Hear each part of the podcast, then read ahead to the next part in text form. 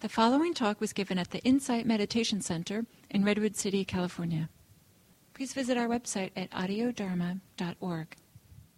The uh, the courage that it takes to again and again come back to ourselves, come back to this moment, come back to our experience. Um, it's it's a simple practice, maybe simple in some ways, um, but it's definitely not easy. Um, and to trust that there is a value in doing this, that there is. Um, I think it's okay. is it is it moving? Is it? Yeah. okay. Um, things only happen once, so if we don't record it. Yes. Um, to trust that there is a value in what we're doing. And it sometimes it will be very clear, very apparent, and sometimes it won't. You know, it's um, we used to have this joke of, you know, um, something about meditation practice as, as literally doing nothing. What'd you do? Well, I sat around all day and did nothing. okay. Um, at the uh, there was recently a celebration for 50 years of the Berkeley Zen Center and they printed up these T-shirts. Fifty years of accomplishing nothing.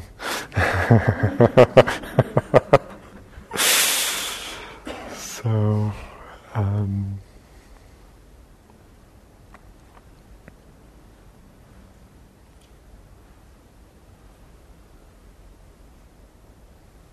so there's a poem about this.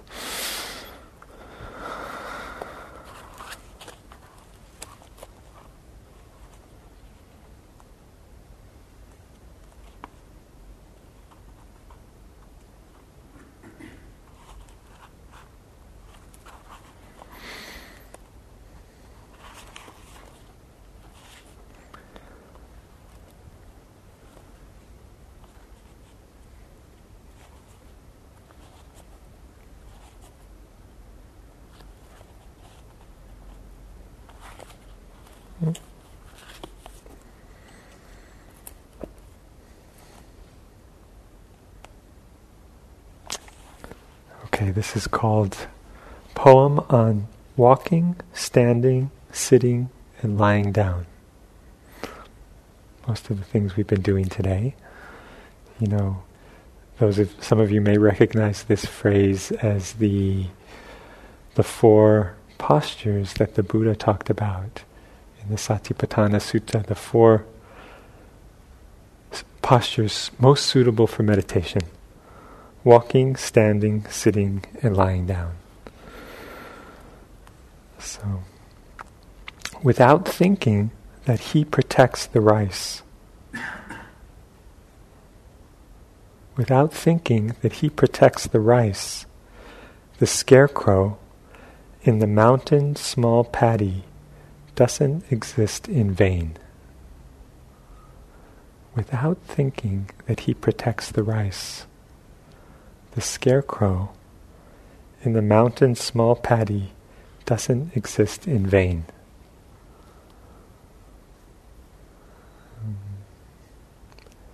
Just to give a little context, this is um,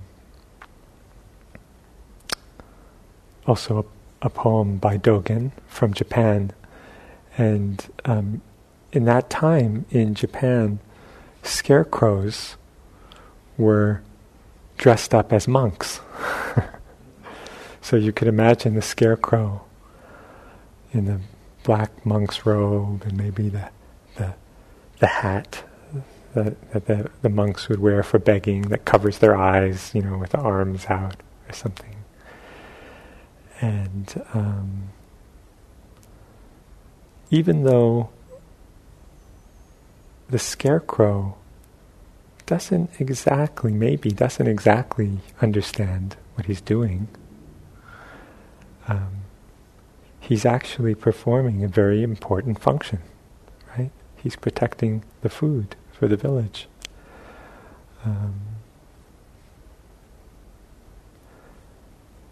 and in, so, in what way is this? What in what way does this image or this um, understanding uh, encapsulate meditation practice? With, without thinking that he protects the rice, the scarecrow doesn't exist in vain.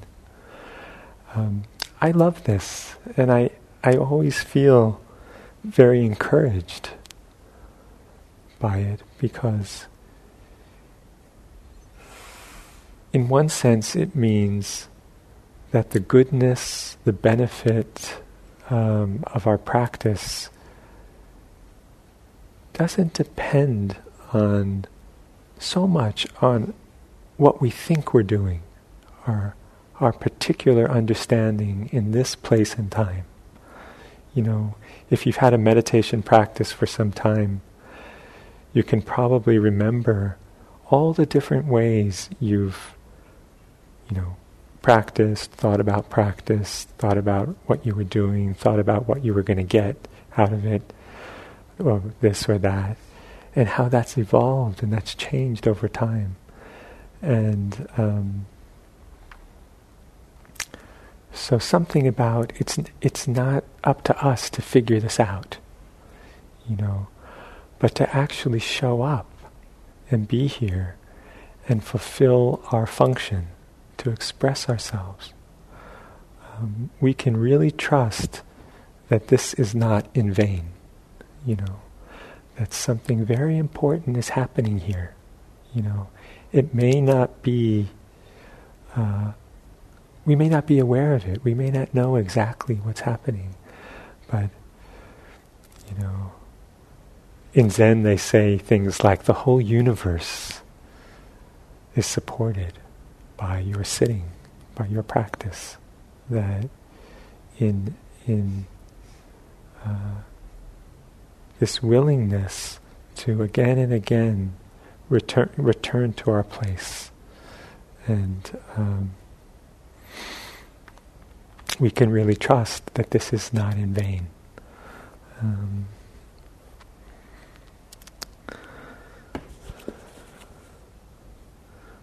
um,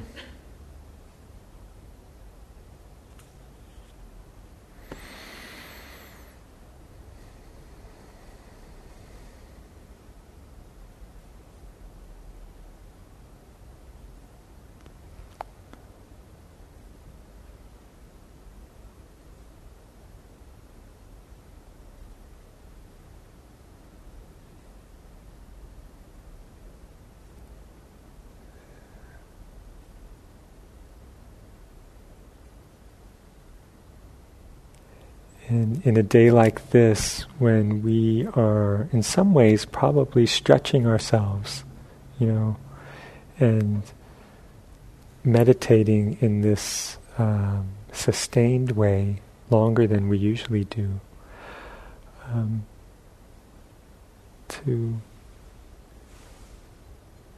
especially now as we get into kind of the third part of the day, to give some special attention to um,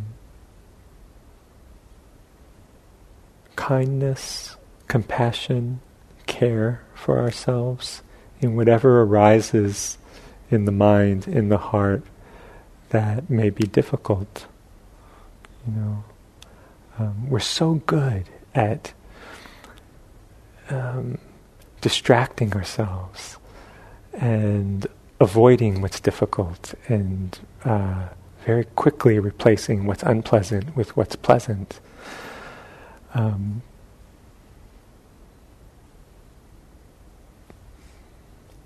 and often, when there's an instruction like to soften and to sit in a way, to receive experience in a way that's soft, it has a tendency to highlight all the places that aren't soft.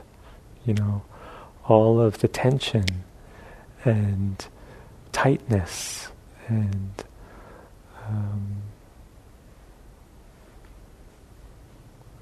so so to uh, really make an effort to meet whatever is difficult um, with some kindness, with some gentleness. That um, that this is there's a tremendous value to um, being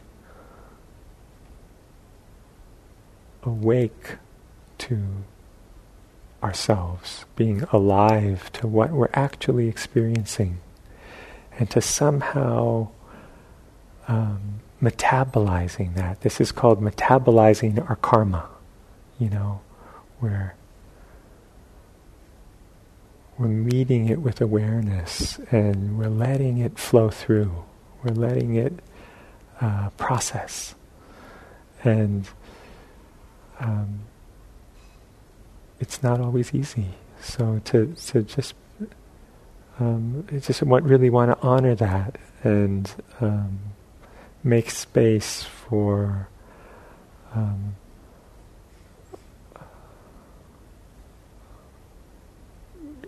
bringing support and kindness and care um, uh, to ourselves. One of my teachers uh, used to say something like, I've tried everything else, but compassion is the only thing that seems to work. you know.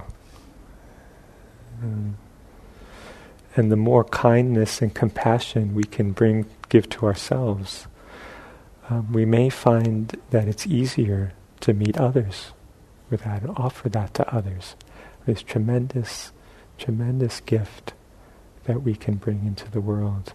But we need to, we need to learn how to meet, give it to ourselves first. Meet, uh, meet this in ourselves. So, um, okay, thank you very much.